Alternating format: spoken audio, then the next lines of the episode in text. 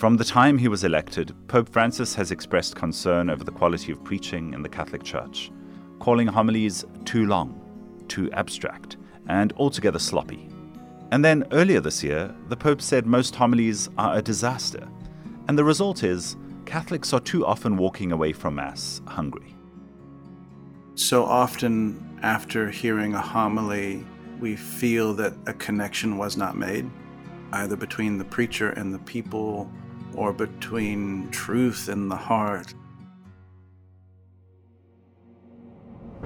From America Media comes Preach, a new weekly podcast where we are sitting down with some of the finest Catholic preachers in the church today to ask how they break open the scriptures and deliver the good news. Well, uh, I mean, you're trying to be all things to all people, which is a very hard thing to do, right? You're never going to find a way to deliver a difficult message that everybody is going to be able to take in.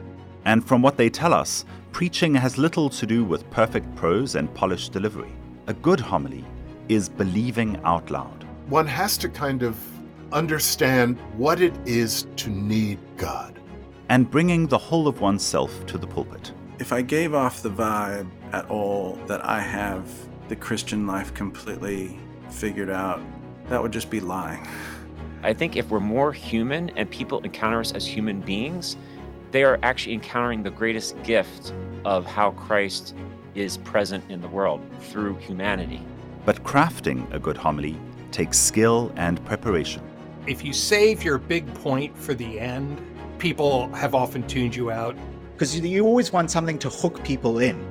A preacher should never be afraid to tackle the real issues but that doesn't mean you have to pick fights.